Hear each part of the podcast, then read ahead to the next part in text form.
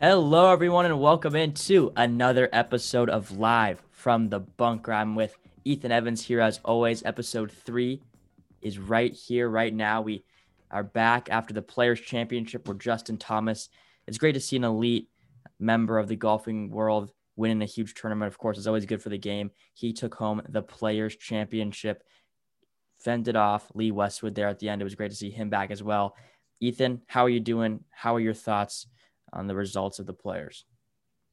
I'm doing well. Um, yeah, just as you said, it's great to see an icon in the game of golf like Justin Thomas um, win a tournament, especially after the um, controversy he's gone through so far this year. It's been a tough ride, but good to see him back on top. And his game, his game definitely looks good going into uh, the Masters in a couple weeks. So should be exciting.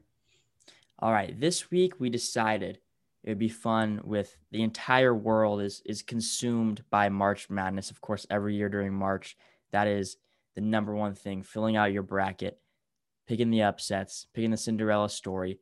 So we wanted to take March Madness and transfer into the game of golf. And what better way to do that than with an official March Madness golfing bracket where we take the top players from the official world golf rankings, we pin them head to head seeded by their golf ranking. And, and Ethan's going to crown a winner of a single round golfing match, one versus one match play. And um, we're going to see who comes out on top. It should be very interesting. Ethan, before we get into this, who's your actual March Madness winner? I know you've gone back and forth, but in the actual basketball tournament. Yeah, I've been changing it like crazy. I'm definitely obsessing over it. Um, especially when you have a two year gap in between March Madnesses, you get super excited. So as of now, I have Alabama winning it all um, over Illinois in the final. I know you have Illinois winning, so yeah, be interesting to see how far they go as well. All right, enough of the basketball talk. We're here for golf, and we've got it right here. The official bracket. I'll go through the list. The number one player in the world right now is still DJ Dustin Johnson. He's going to be taking on the 16 seed Matthew Fitzpatrick. Remember, just because someone's a 16 seed in this tournament doesn't mean they're a bad player. He's still a top 16 player in the world. We're just doing one region because 64 players. Um, we could be here all day. We just we want to get the top 16 players in the tournament. Uh, number eight players, Tyrrell Hatton. He's going up against Patrick Cantlay. Those are the eight nine matchups. So you'd think it'd be pretty even, a tough choice there. I think the star-studded matchup of this first round is going to be the 5-12, a common upset in the basketball tournament Bryson DeChambeau versus Brooks Koepka should be interesting to hear who Ethan picks in that one. I wish we could see that in real life for sure. The 4-13 matchup, number four seed Collin Morikawa coming off that win a couple weeks ago, playing against Tony Finau, the 13 seed. And then the 6-11 matchup is also exciting. Xander Schauffele versus Rory McIlroy, the Northern Irish man. He is ready to go in the 11 seed. Could be another potential upset there. Number three seed Jon Rahm versus Viktor Hovland, two young guys getting into the game. Should be exciting there. Patrick Reed versus Webb Simpson is the 7 10 matchup. And then closing it off, Justin Thomas, the recent players champion, the hot hand right now, taking on Daniel Berger. Ethan, let's start off right away here in this one versus 16 matchup. One round, any golf course you want. Dustin Johnson versus Matthew Fitzpatrick in a match play. Who do you think's taking that? I think this is probably the biggest no-brainer of the bracket. I'm going with Dustin Johnson right away. I think he just has too much power, too much finesse. His putting's improved so much. There's a reason he's number one in the world. And Matthew Fitzpatrick is solid, but he doesn't hit it that far, and he can get really inconsistent with his iron play and make some big mistakes. So I definitely have DJ in this one. The thing that's interesting about this is there's not as much of a there's not as much of an upset potential because they're not going head to head. You know, maybe a 13 seed has a better three point shooting and they're great at defense, but this is just you're in your own game. So I think having DJ, uh, there's nothing that Matthew Fitzpatrick can really do to stop Dustin Johnson. Yeah, for sure. So this eight seed versus nine seed, Tyrrell Hatton versus Patrick Cantlay, Uh, two two kind of new names on the scene a little bit. Who do you have winning that matchup? Uh, I got Tyrrell Hatton here. I, I think he's just been playing so well. He's just been he's had a positive trajectory as of late, just climbing up the world rankings, playing a lot of his golf in Europe. So maybe it's flown under the radar, but um, I just think he's a better all around player than Patrick Cantlay, um, and I think he'll get it done. yeah, Tyrrell Hatton, the eighth ranked player in the world. So another uh, another favorite there. He missed the cut of the players, but you expect him to turn that around soon. So this this is the matchup I'm most excited for, Ethan. Bryson DeChambeau. You had him a couple weeks ago winning. You correctly picked Bryson DeChambeau, uh, and he's going against Brooks Koepka, who we always know is going to be an elite player in contention. But um, the the first place finisher at the Arnold Palmer Invitational versus Brooks Koepka, who do you have winning that matchup? Well, Bryson's really coming into his zone right now. He's doing everything really well. His putting's super underrated, but a healthy Brooks Koepka is a force to be reckoned with. And I think if you got both of them healthy going one on one, I think Brooks Koepka is just too mentally tough and has more experience in the biggest of moments than Bryson does. So I like Brooks um, as the upset right here. Uh, I mean, it's hard to call even call that an upset, but he technically is a 12 seed. Yeah. Now moving on to the next matchup, Collin Morikawa. He won the WGC Workday Championship, 18 under par. He just finished two under at the Players, a top 50 finish for him. He's going against Tony Finau, who's always kind of struggled to get over the hump in some major tournaments. Who do you think wins that matchup? Yeah, I mean, it's truly amazing that you got Tony Finau ranked 13th in the world when he hasn't won a tournament since I think 2015. He's just been that consistent. But I really think when you look at the biggest moments, Tony Finau hasn't been able to get over the hump, as he said. And so, for those reasons, I mean, he's playing against a guy in Collin Morikawa who's young, but has already proved himself winning a major um, ended this tournament a couple weeks ago. I got Collin Morikawa rolling in this one, and I don't think it would be that close. Okay, moving on. Xander Schauffele versus Rory McIlroy. Both great players. One of them is a little bit more of a veteran than the other one. Who do you have winning that in the 611? Well, I think if you had this matchup a couple of years back when Rory McIlroy won that Tour Championship and Schauffele was also playing really well, I'd probably take Rory McIlroy there. But right now, when I look at Rory McIlroy's game, he's just very inconsistent, and you just saw him at the Players really struggle, miss the cut easily. Um, and so in this matchup, I like how steady Xander Schauffele is. He never gets you know too high or too low. He's always very level headed. And I think a guy like Rory McIlroy is really struggling with his swing, trying to get more distance. I think that's going to cost him. I think um, a lot of people might pick Rory McIlroy here, but I I like Xander Schauffele to pull it out. Schauffele was on just in, in the late January or early February window. He finished second place in the Farmers and Waste Management uh, Phoenix Open back to back. So uh, maybe he could continue that hot streak. Maybe he's a dark horse to go pretty far in this tournament, but he would have to play the winner of the three versus 14 matchup, the number three seed, Jon Rahm. Of course, we know his name. Uh, he was somewhat in contention at the end of the weekend at the Players, and Viktor Hovland, the young gun from Oklahoma State, who uh, also might be a dark horse to win the actual basketball tournament. Who do you have winning this one?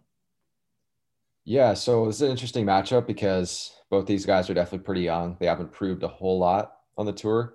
But Jon Rahm, I actually had him. He was my prediction to win this last week at the Players. I think he was going to come out of that slump and and play really well, and he did actually. Just wasn't able to put together a great final round. But I think he's got a pretty good matchup here against Viktor Hovland because he doesn't have, obviously doesn't have any match play experience. This is a one day match, and I think Viktor Hovland's been able to show flashes of his tremendous talent.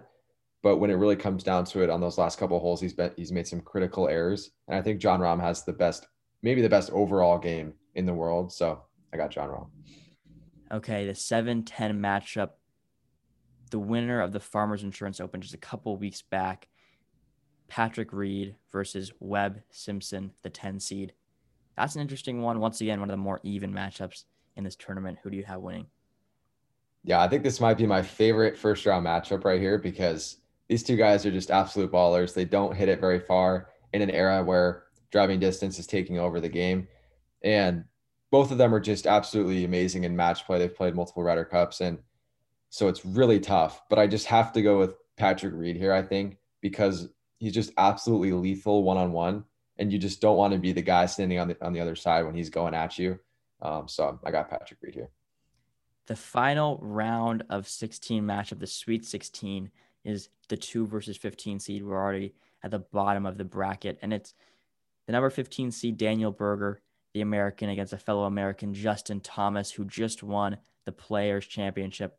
He surged Uh, he was not in the lead on Sunday, but he came back, shot four under par, uh, and he won at 14 under. He just finished 15th at the workday, so you would expect him to to kind of be carrying the momentum. Obviously, he struggled earlier this year, but now he's here. He seems like he's back. Who do you have winning two versus 15? Yeah, so we got great matchup here. Justin Thomas, obviously the players champion, and Daniel Berger is actually the odds-on um, favorite to win the Honda Classic this week. And so this is probably going to be my my upset of this first round. I'm going to go with Daniel wow. Berger, and I think that everyone, you know, and their mother would pick Justin Thomas, but I just feel like Daniel Berger, whenever he's been in contention, he's just really played well and he's been able to finish the job, which is very rare of a of a pretty young player. And he just trusts that that cut that he plays. His mechanics are definitely very interesting, but he just is one of those guys like Webb Simpson who just really trusts himself. Doesn't hit it that far, but he go, goes out there and balls. And I think Justin Thomas is a little bit too inconsistent. He can put it all together, but he can also have a bad round. So I think Daniel Berger would sneak it out here. Yeah, and sometimes making pars and a couple birdie is is all you need really in a match play tournament. So I could definitely understand that. It's not like Daniel Berger's a terrible player. It's not like a 15 seed. Uh, Absolutely. Madness. You know, he he could definitely compete with anyone up here. Now we're moving back up to the top for this Elite Eight. Dustin Johnson, the number one overall seed here, the favorite probably to win this tournament against Tyrrell Hatton, the eighth seed. It's gonna be it's gonna be interesting to see who you have going through here. I'm interested for this one. All right, so definitely interesting matchup. I think DJ is just playing too good of golf over the last year for Tyrrell Hatton to overcome that. So I got DJ right here, but it would be a definitely a super fun match to watch. Okay, so DJ moves on to the final four. No real surprises there. Now we have um, one of the bigger upsets of the tournament so far. Brooks Koepka as a 12 seed, the 12th player in the world golf rankings, going against Collin Morikawa, the number four seed. He won a few weeks back. This one should be interesting. Yeah, I, I yeah. just gotta take I gotta take Brooks Koepka's experience here over Collin Morikawa. I mean, Collin's been so good in, in those couple tournaments that he's won, but he, he doesn't really he hasn't shown that with all the fans back in attendance that he's been able to, you know, really hone in and release that pressure that he's feeling. And Brooks Koepka showing it showed it on the biggest stage. I mean, he shows up for majors. He's great match play. So I just think even though he's a 12 seed, he's just one of the top options in this tournament. All right, part two of the Spanish American War here. Xander Schauffele versus Jon Rahm. Both great players both can can hit with the best of them. Who do you have?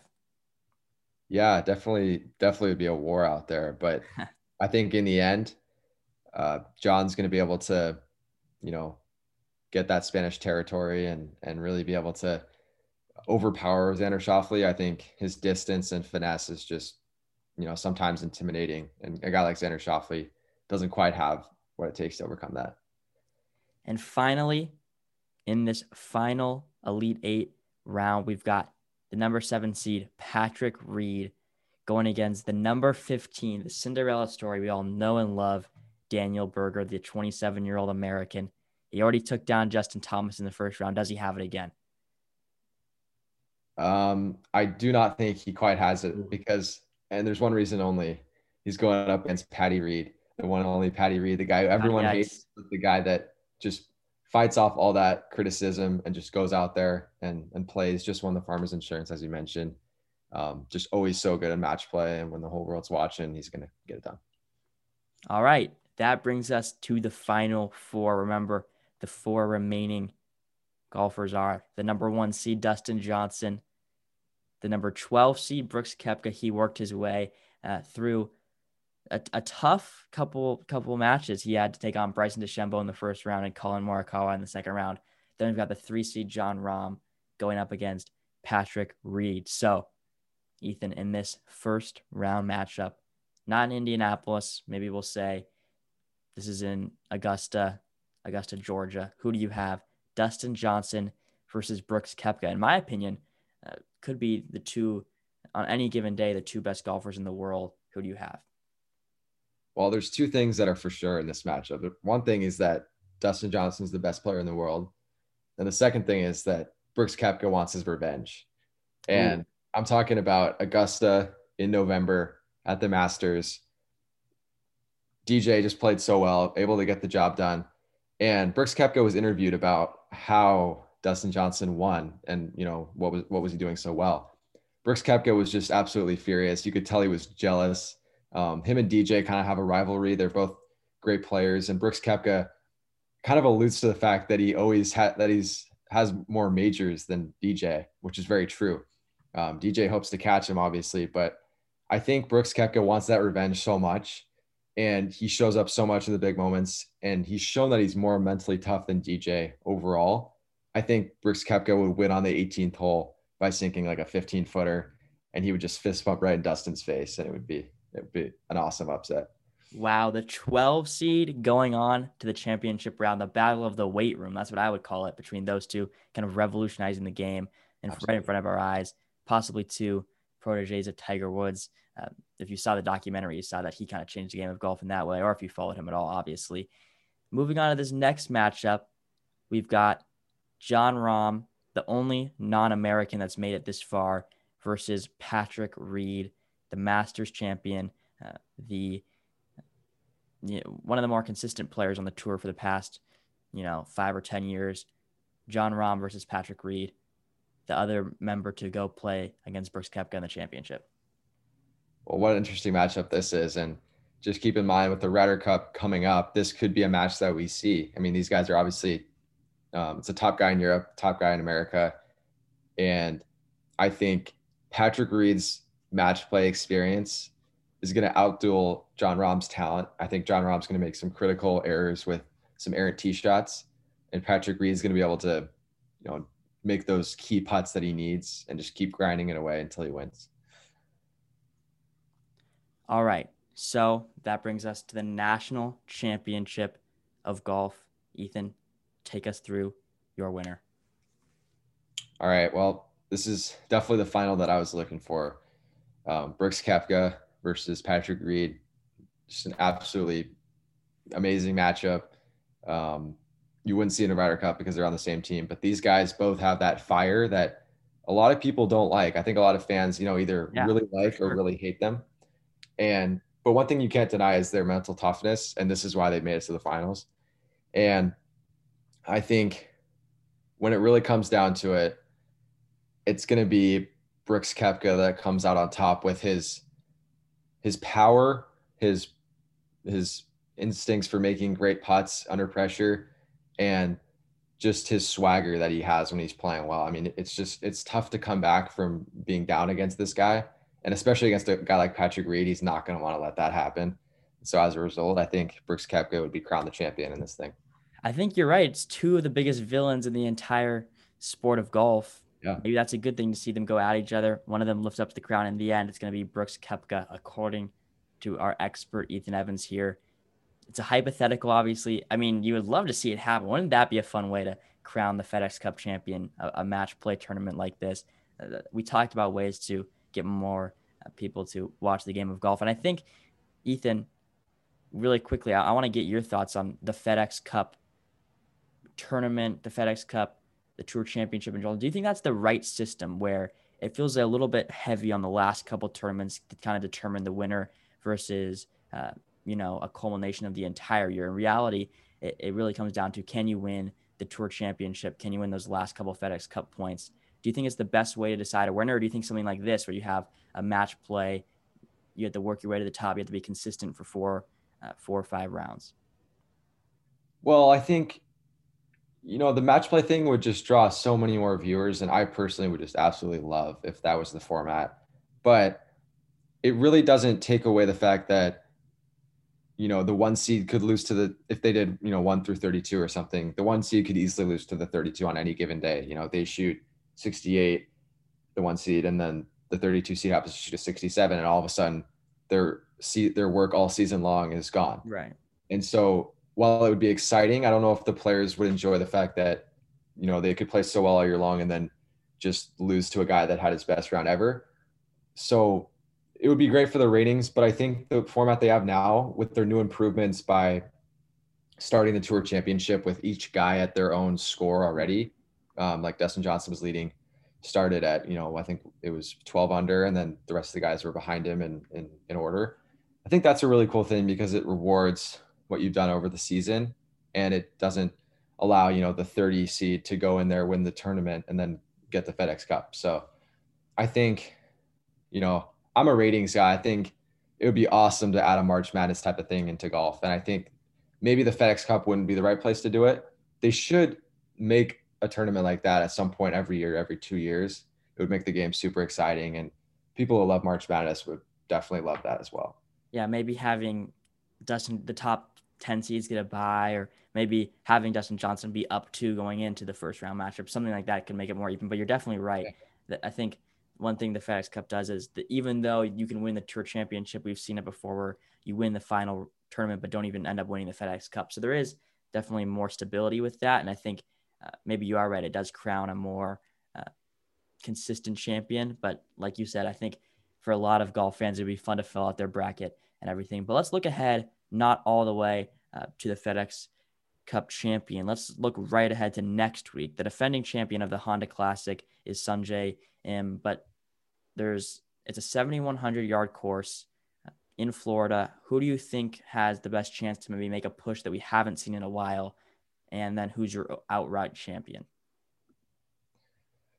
Well, uh, I would say, you know, looking at the odds, you got guys like Daniel Berger, Sungjae Im being the past champion. He's got good odds as well. Lee Westwood has a ton of momentum. I like Daniel Berger to definitely be in the mix this week. I think it's obviously a great course for him. He's not the longest hitter, but he can put it out there, and 7,100 yards is definitely doable for a short hitter. But I think my dark horse, and I think the eventual champion in my eyes, is going to be Shane Lowry. Um, wow. Definitely an interesting pick. He hasn't won since the Open Championship that he's currently defending still because the one last year got canceled. And he has been playing progressively better as of late. He's made seven of his last nine cuts. And last week at the Players, he finished um, in a tie for eighth. And so, um, and, and with a nice final round to get there. And so I think his game, you know, he hits th- those controlled tee shots that don't go very far. We saw that at the British Open. He was able to really just be super consistent. And I think when he's playing well, he has that, you know, mental strength to be able to pull out the win and, and play to his best ability. And so, even though it's a dark horse pick, I would watch for him to be in contention, and he's definitely my pick this week. All right. Well, Ethan's one for two so far on picking the correct champion. He had Bryson DeChambeau, and he had Jon Rahm last week, who was right in the mix. So expect Shane Lowry to be right up there. He tees off at 5:09 a.m. Um, I'm not sure if he'll be up for that, but we'll watch him play the end of his round uh, for sure. So make sure you tune in this week. Uh, it's the Honda Classic. And make sure you tune into our show next week. We'll be back to recap it, look ahead to future tournaments, play some more fun games, and we'll see you all next time live from the bunker.